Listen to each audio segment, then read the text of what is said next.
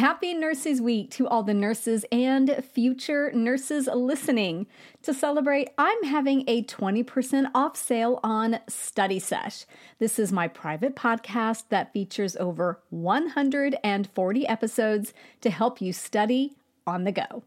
Formats include pod quizzes, power hour deep dives, drills, and case studies.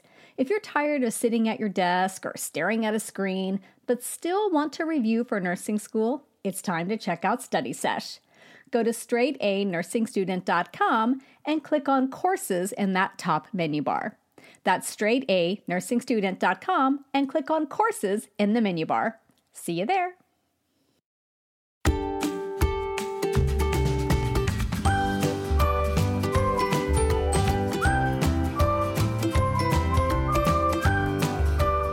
Hi again, everybody. It's Nurse Mo. Welcome back to the Straight A Nursing podcast. I am thrilled that we are getting to hang out together today, and we'll be talking about pediatric respiratory distress in episode 140. So before we dive into the episode, I do like to take a moment to reach back out to all of you who've taken the time to be so kind as to write a review about the podcast. So this one goes to an individual who goes by the name Rarity is Divine. And Rarity says, I love these podcasts. I'm currently a junior in high school and just became a CNA. These podcasts have been very comforting and have helped me feel prepared for what to expect in nursing school. The study guides online have also been extremely helpful in some of the prerequisite classes I'm taking. Thank you for all your hard work and giving me a head start. Oh my gosh. Talk about a head start. Sounds like you gave yourself a head start. You're a junior in high school. You're already taking prerequisites and working as a CNA. You might just be a superhuman. I'm so proud of you. You seem like you're really dedicated and excited about this career, and you're going to make an amazing nurse. So, thank you so much for reaching out and taking the time to let me know how the podcast is helping you. So, today, the topic I want to share with all of you is why pediatric respiratory distress is a really, really big deal. So, respiratory distress in children is of special concern due to a lot of different factors. And the main one, and if you guys learn nothing else from this episode today, is this children are not simply small adults. Okay, you got that? All right. There are actually a lot of differences between pediatric and adult airways, including the size, so it's much smaller in diameter and in length. Its position, so the larynx is located more toward the anterior in kids than it is in adults.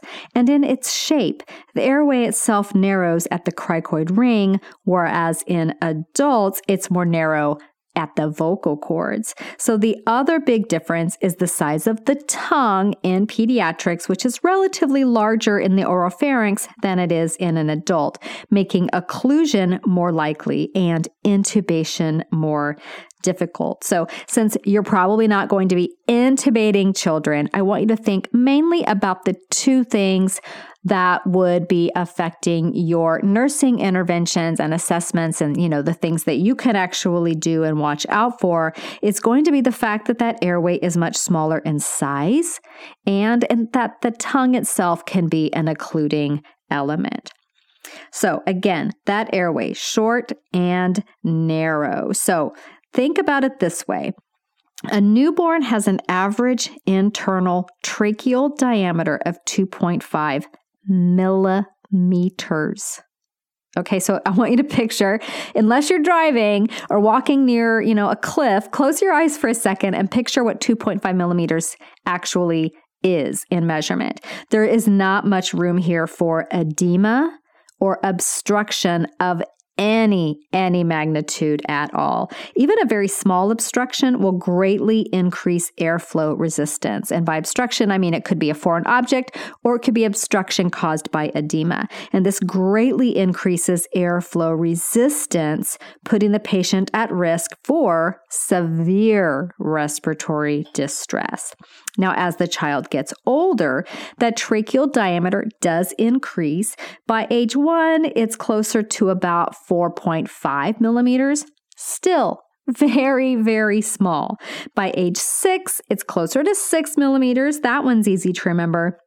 And by about 14 or so, it's approaching adult sizes of about 8 millimeters diameter on the low end.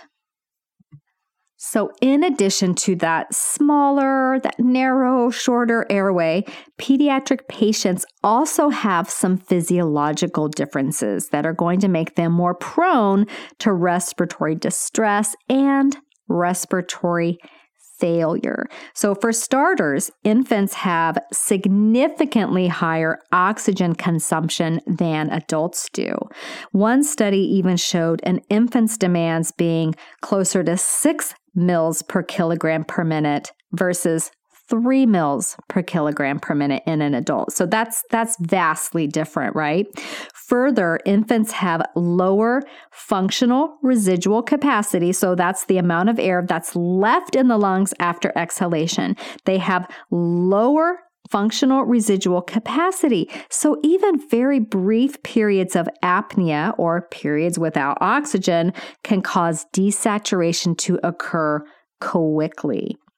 Also, from my observation of pediatric patients at the bedside, they do tend to decompensate quickly. What happens with kids is they truck right along, they compensate, their little bodies just chug right along. They do okay until bam, they go off the cliff and they're not okay. So when kids crump, they crump hard and they crump fast. So, any pediatric respiratory distress should be viewed as an extremely, extremely urgent situation, requires very, very close monitoring and very fast expert intervention. So I'm not saying this to scare you guys. I don't want to scare you away from becoming a PEDS nurse or a NICU nurse if that's your dream, but I just want you to know if you're uh, working with kids, your index of suspicion that something is wrong or could go vastly wrong needs to be like the dial on that needs to be cranked up to 10, okay?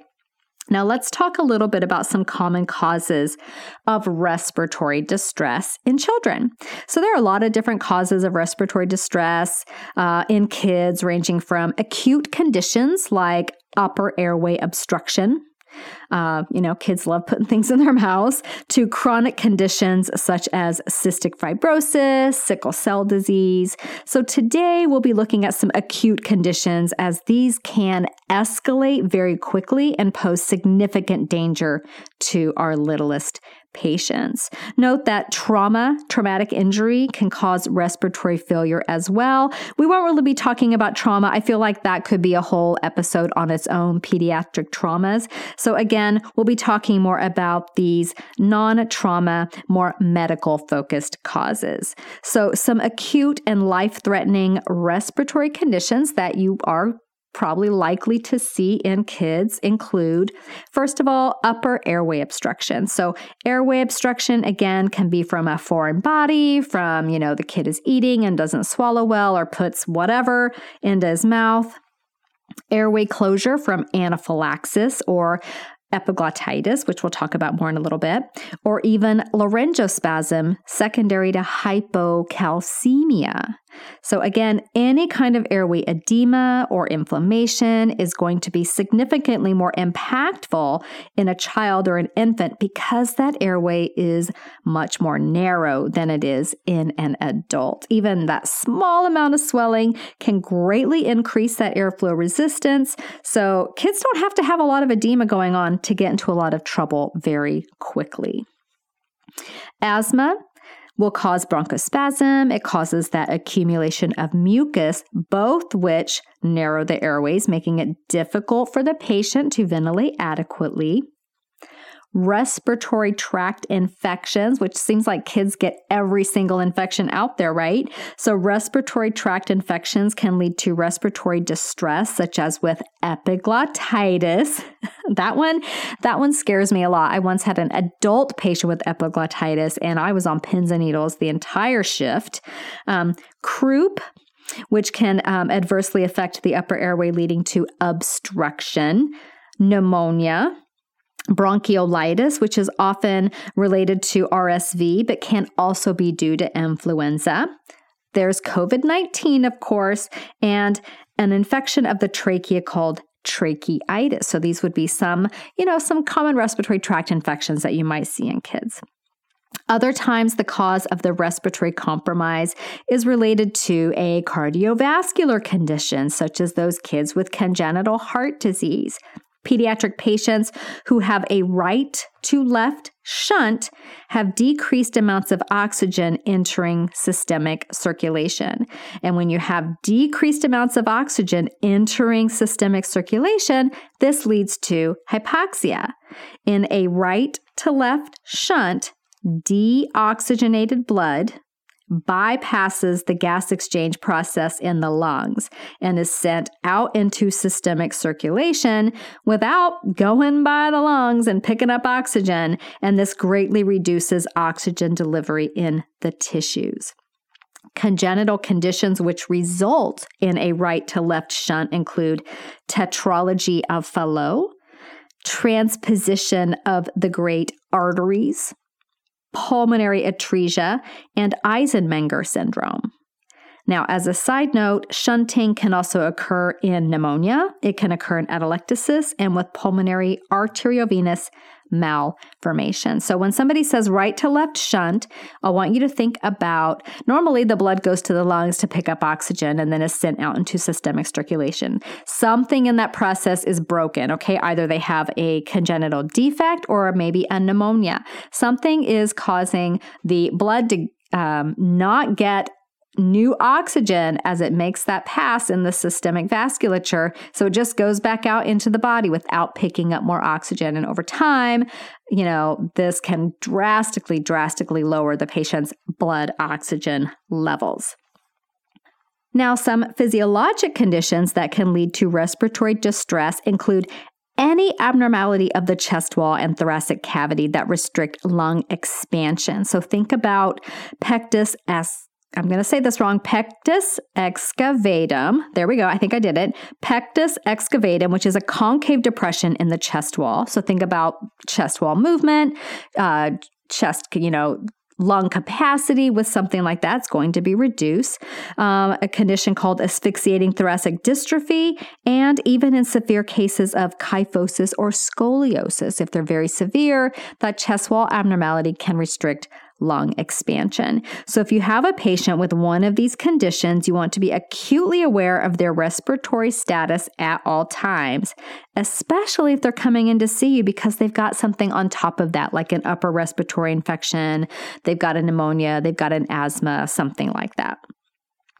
Pediatric patients with chronic respiratory conditions such as bronchopulmonary dysplasia and cystic fibrosis are at increased risk for respiratory compromise. In addition, any condition that affects the patient's neuromuscular status can put them at risk for infection and occlusion due to weakened musculature. So think about muscular dystrophy, spinal muscular atrophy, things like that.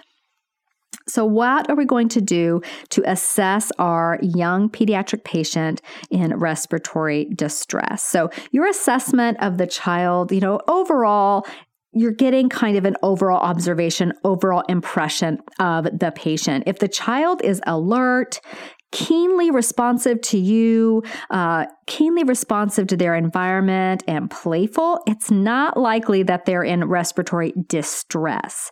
The child who is listless or even agitated deserves a closer look. With that said, you know, a child who's crying loudly, they're also breathing. So you can be a little bit more relieved if you hear a child screaming at the top of their lungs, okay?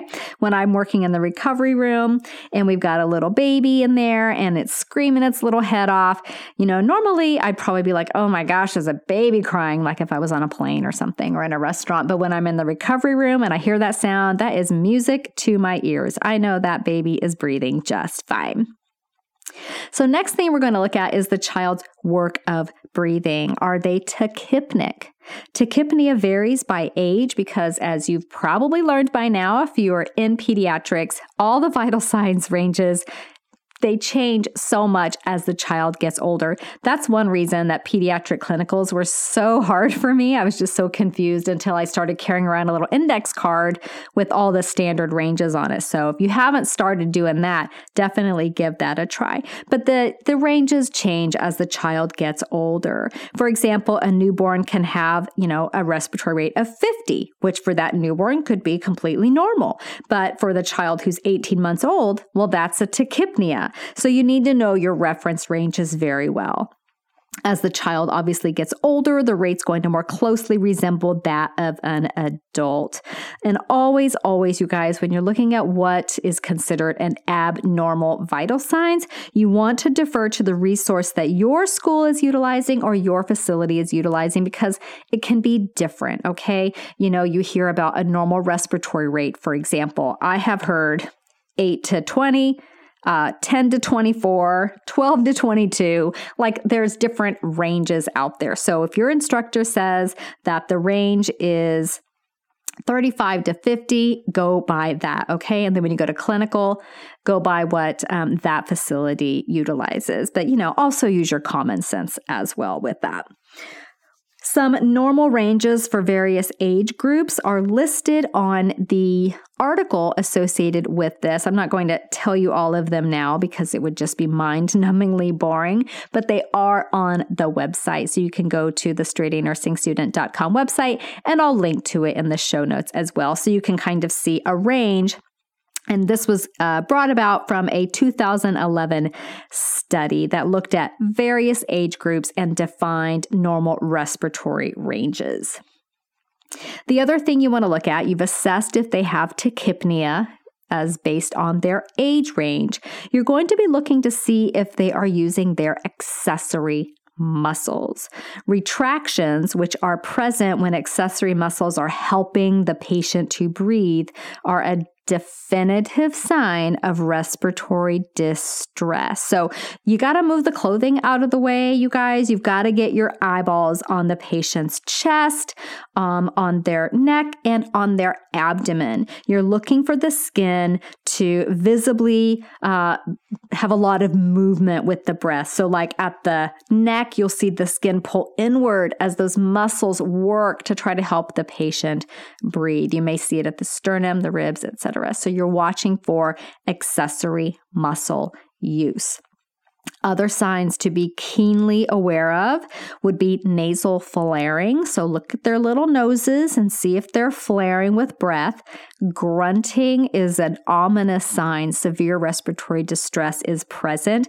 Head bobbing as well. These are signs the child is having significant difficulty. Many times, the child will assume what is called a position of comfort or a tripod position. So, typically, this is sitting upright, leaning slightly forward, mouth probably open, jaw neck thrust forward to open the airway. Often, the child will prefer to be on their parent's lap if that is available to them. If the child is also drooling, be very aware that this child could have a partial airway obstruction. Okay, so if the saliva is just like running out of their mouth, I want you to think airway obstruction. Okay, so if you've got your child sitting on the lap, and I think I talk about this in a little bit. Don't try to move the child off the parent's lap unless you absolutely have to. That's going to agitate them. Position of comfort also means if they're happier on mom's lap and calmer, fine, or on dad's lap or whatever, leave them there. A child in respiratory failure will most likely have a decreased level of consciousness. be uh, somnolent or listless. More significant work of breathing and grunting may be present when the when they're actually in respiratory failure. So when you listen to the lungs of a child, you could hear diminished airflow. And the child could even start out tachypneic, but then become bradypneic, okay, too slow of breathing. And that occurs as the child gets tired and heads toward complete respiratory failure. Additionally, skin signs as a child's heading into that respiratory failure zone will show poor color, such as pallor or even cyanosis at the nail beds or around the mouth. This would be extremely concerning if you saw that. These are very ominous signs requiring immediate intervention. Additionally, as that respiratory failure continues, it leads to cardiac failure. Bradycardia in a pediatric patient, especially one having respiratory difficulty, is a very, very, very concerning sign of potential imminent cardiac arrest. Okay. Most cardiac arrests in children are precipitated by respiratory distress, respiratory failure. So, uh, getting on that respiratory issue as soon as you can is going to help prevent cardiac arrest in children. Okay, so when you listen to the child's lungs who is in respiratory distress, you could hear all kinds of abnormal things, right? You could have wheezing, which is a sign that airflow um, is going through some collapsed, disrupted airways. So, wheezing happens a lot in things like asthma. Crackles or rales, which are associated with fluid accumulating in the alveoli. You could hear stridor, which is that it's that, that high pitched noise due to turbulent airflow, airflow through a narrow upper airway. Um, stridor is very concerning. You'd want to hop on that right away. And then diminished breath sounds, especially in cases of obstruction due to either a foreign body or severe airway narrowing. So, the patient, let's talk about the patient with asthma for a hot minute. Um, let's say they're wheezing when you listen to their breath sounds and then they're not. Uh, if you haven't done any intervention to improve the asthma, there's a very good chance that it didn't just get better on its own, it actually got so much worse that there's no airflow. So, if the wheezing is gone, it's probably because those airways are now too narrow and you actually have really diminished airflow. So, just because the wheezing improves doesn't, or, you know, goes away, doesn't always mean that the problem has gone away. It could be that the problem has actually gotten worse. So let's talk about some nursing interventions for little guys and gals in pediatric respiratory distress. So the best, best chance the child has for um, when they have this condition is early intervention. And we're going to typically start with the least invasive intervention first. That's a general kind of nursing thing that we do. So, looking at airway obstruction, if that airway is obstructed by a foreign body, you know, clearing the airway is a great way to relieve that, right? And you guys all learned how to do that using your BLS guidelines based on if it's, you know, if it's an infant, it's the back blows and the chest thrusts, while in children over, I think it's 12 months of age, it's those abdominal thrusts or the Heimlich maneuver, depending on what, um, how old they are. If it's safe and it's indicated for this patient, suctioning the oral pharynx can remove secretions, can remove blood, vomitus, mucus, things that could be occluding that airway. Be very, very, very careful of your patient with epiglottitis, however, stimulating the airway, stimulating the oropharynx can cause it to close even further. Okay, so nothing goes in the mouth if your patient has epiglottitis. Um, that patient's going to be drooling, they're going to have difficulty swallowing. It's very scary. Don't be uh, going in there with the tongue blade and trying to eyeball it, okay? It could cause it to get worse. You want to allow the child to assume that position of comfort. Again, most often sitting on mom or dad's lap, upright, leaning slightly, slightly forward with their mouth open, that jaw, that neck kind of thrust forward. Um, if at all possible, leave them in place on their caregiver's lap. If you have to move them, it would be in order to do some kind of an intervention that you can't administer with them sitting um, with their caregiver. Because again, moving them away from that comfort person is going to uh, make things worse. And you know there's a risk and obviously maybe you know a risk benefit ratio to assume there. So as much as you can leave them on mom and dad's lap. But if you do have to move them i mean obviously you wouldn't forego treatment just because of that You want to maintain airway patency. You could do this with a nasopharyngeal airway or an oropharyngeal airway, a jaw thrust or chin lift maneuver. Typically, those nasal pharyngeal airways, the NPA is used in your more awake patient. You wouldn't put an OPA in a patient who's awake because that's going to cause them to gag and probably throw up. So um, that would be counterintuitive, and the OPA wouldn't stay in place anyway.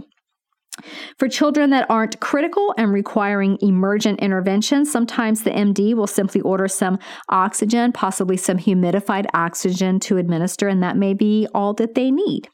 You want to avoid agitating the patient again or doing anything that will increase their oxygen demand. So, if they don't need their blood pressure checked, don't check it. It's so agitating for children. Um, if you can avoid basically agitating them in any way at all, do that. Give obviously all the medications as ordered. The patient may need some nebulized meds such as albuterol to open restricted airways, um, maybe racemic epinephrine for croup. Other patients may need a combination of epinephrine, Benadryl, and Solu-Medrol for anaphylaxis or angioedema, antibiotics for infection, etc. If the child is critically um, in respiratory distress, he will most likely need assisted ventilation with the BVM and could also require an oropharyngeal airway to maintain airway patency. And then the very sick ones will require intubation or even a needle cricothyroidotomy if intubation would uh, prove to be impossible or you know too difficult because of facial trauma for example or severe epiglottitis.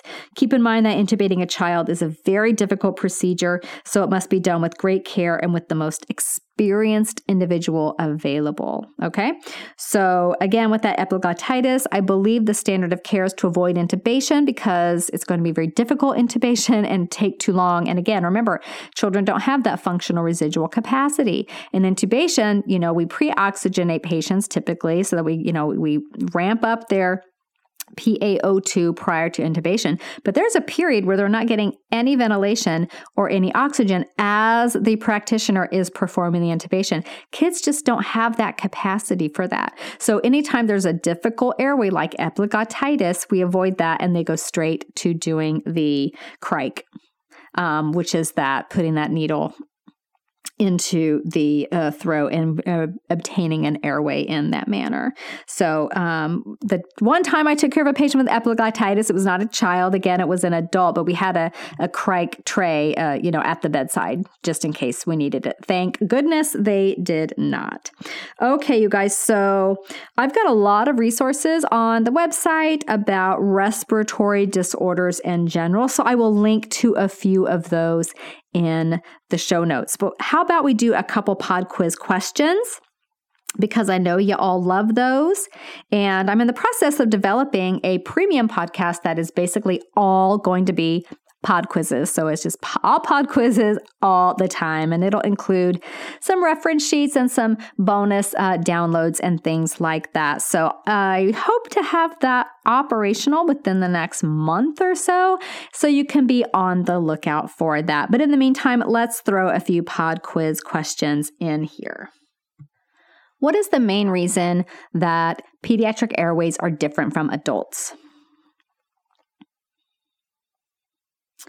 It's going to be that smaller diameter of the airway. Excellent. Who has higher oxygen consumption, an infant or an adult? Very good. That was the infant. Excellent. Do infants have higher or lower functional residual capacity than adults? That is lower. They have lower functional residual capacity. And so, what does this mean?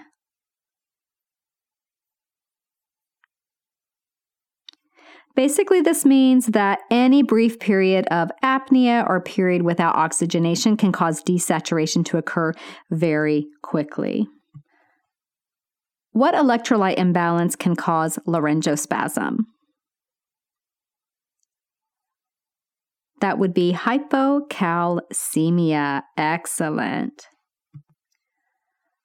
What kind of shunting is involved when deoxygenated blood bypasses the gas exchange process and is sent into systemic circulation? That is the right to left shunt. Very, very good. How are you going to assess for the use of accessory muscles? You're going to get to the skin, you guys. You're going to get their shirts off. You're going to put your eyeballs on their chest, abdomen, neck. Get your eyeballs on the skin. In a conscious patient, would you use an NPA or an OPA to maintain airway patency? That would be an NPA in that conscious patient. And what would be a position of comfort?